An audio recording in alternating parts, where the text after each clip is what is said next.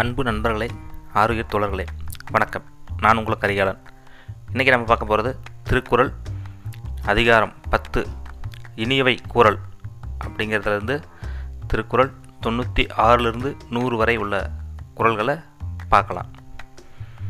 தொண்ணூற்றி ஆறு அல்லவை தேய அறம்பெருகும் நல்லவை நாடி இனிய சொல்லேன். அதாவது இதனுடைய பொருள் என்னென்னா பிறர்க்கு நன்மை தரும் இனிய சொற்களை சொல்லுபவனிடத்திலிருந்து பழி விலகி அறம் பெருகும் அப்படின்னு சொல்லி வள்ளுவ பெருந்தகையார் சொல்லுகிறார். அதாவது அல்லவை தேய அறம் பெருகும் நல்லவை நாடி இனிய சொலின் அடுத்தது குறள் எண் தொண்ணூற்றி ஏழு. நயனின்று நன்றி பயக்கும் பயனின்று பண்பின் தலைப்பிரியா சொல்.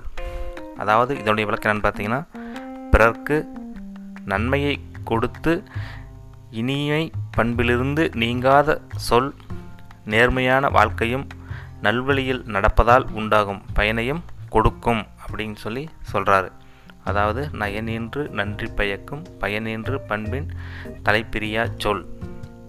அடுத்தது குறள் எண் தொண்ணூற்றி எட்டு. சிறுமையுள் நீங்கிய என் சொல் மறுமையும் இம்மையும் இன்பம் தரும். இதனுடைய விளக்கம் என்னென்னு பார்த்தீங்கன்னா உள்ளத்தில் கள்ளமில்லாமல் இனிய சொற்கள் பேசுகின்றவனுக்கு இப்பிறவியிலும் மறுபிறவியிலும் இன்பமே கிட்டும் அப்படின்னு சொல்லி சொல்கிறாரு அதாவது சிறுமையுள் நீங்கி இன்சொல் மறுமையும் இம்மையும் இன்பம் தரும். குரல் எண் தொண்ணூற்றி ஒன்பது. இன்சொல் இனிதீன்றல் காண்பான் எவன் குலோ வன்சொல் வழங்குவது. அதாவது இதனுடைய விளக்கம் என்னென்னு பார்த்தீங்கன்னா இனிய சொல் சொல்வதால் பிறர் இன்பம் அடைவதை காண்பவன் பயனற்றது துன்பம் தரும் சொல்லை ஏன் சொல்ல வேண்டும் என்ற எண்ணத்தை உருவாக்கும். அதாவது இனிய சொல்லை சொல்லும்போது நம்ம ஏன் வன் சொல்லை வந்து சொல்லணும்னு சொல்லி நினைப்பாங்க. என் சொல் இனிதியன்றல் காண்பான் எவன் கொலோ வன் சொல் வழங்குவது. அடுத்தது குறள் எண் நூறு.